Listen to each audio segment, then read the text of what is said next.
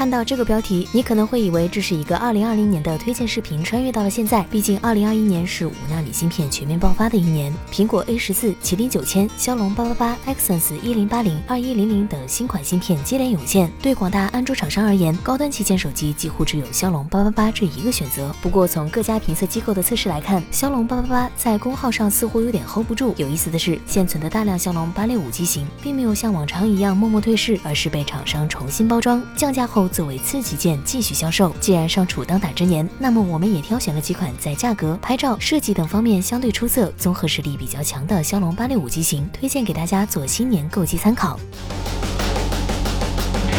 小米十参考价格三千三百九十九元起。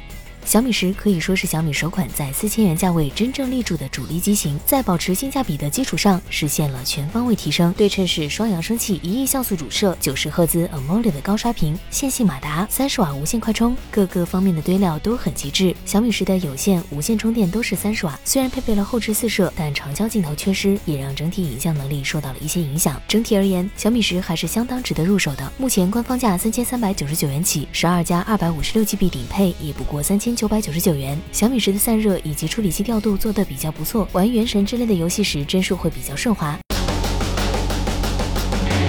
Redmi K 三十 S 至尊纪念版参考价格两千七百九十九元。Redmi K 三十 S 在满足骁龙八六五芯片的前提下，尽可能的压缩成本来降低售价。相机方面略有减配，主摄是 IMX 六八二，没有长焦。但 K 三十 S 的优点也很明显，除了骁龙八六五，还配备 LPDDR 五内存和 UFS 三点一闪存，配置比小米十还豪华一丢丢，性能有保障。另外，这款手机使用侧边指纹，保留 X 轴线性马达，拥有五千毫安时的大电池，日常使用还是很加分的。屏幕虽然是 LCD 材质，但拥有一百四十四赫兹刷新率，支持 HDR 十、P 三色域广等优秀参数，也符合 LCD 档需求。Redmi K 三十 S 目前的真正问题是供货，作为一款去年十月发布的机型，至今仍然需要抢购，以至于不少人认为它就是一款为双十一特供的一次性产品。不过好在最近 Redmi 产品总监王腾发话了，缺货问题会得到解决。Redmi K 三十 S 在第三方平台上的现货价格为两千七百九十九元左右，比官方定价贵了二百元。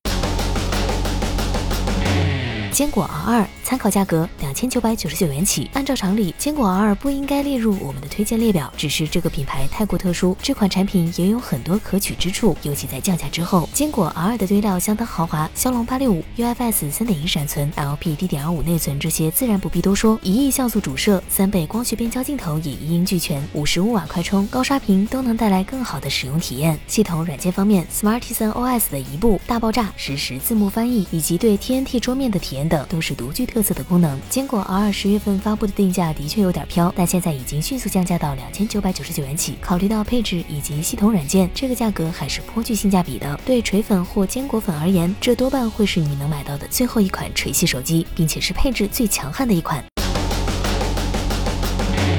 真我 X 五十 Pro 参考价格三千二百九十九元。真我 X 五十 Pro 是 Realme 二零二零年推出的骁龙八六五旗舰机型，十二加二百五十六 GB 版，现在已经降价到三千二百九十九元。真我 X 五十 Pro 的配置比较均衡，骁龙八六五之外，六十五瓦快充、九十赫兹高刷屏、双扬声器、广角前置双摄等都是比较能吸引人的特性。Realme UI 是基于 Color OS 打造，设计和功能上都有很多值得称赞的点。另外，相比 OPPO 机型，Realme 对解锁 Road 的管制更为。宽松，在官方论坛下载相关的工具，按照教程说明操作即可完成。对深度用户而言，解锁 Root 后可获得更强的可玩性。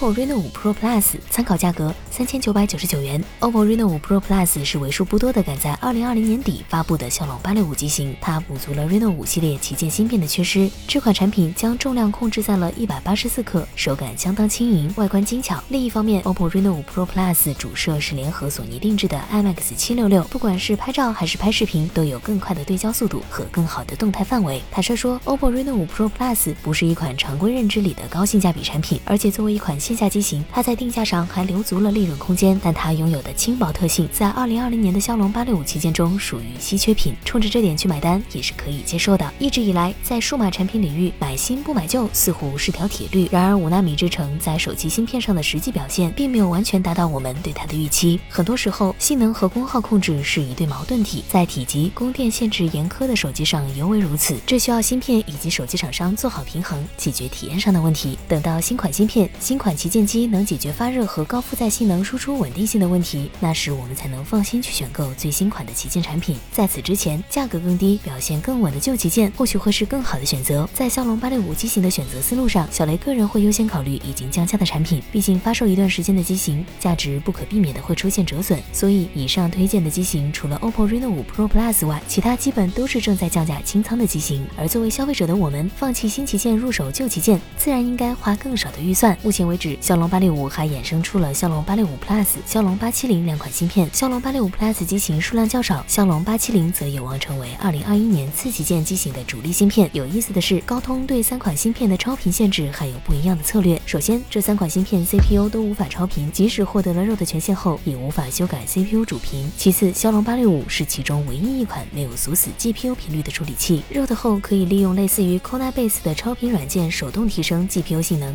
高负载游戏场景下，GPU 性能提升对游戏体验提升效果更为明显。因此，在选购高通版旧旗舰时，建议大家优先考虑可以解锁 ROAD 的机型。目前，小米、一加、realme 等品牌仍然提供官方解锁服务。骁龙八六五系列三款芯片中，建议首选不锁 GPU 频率的骁龙八六五。如果你没有释放极限性能需求，不考虑超频潜力，也完全可以正常使用。本期视频到这里就结束了，小伙伴们给个三连鼓励一下呗，我们下期再见。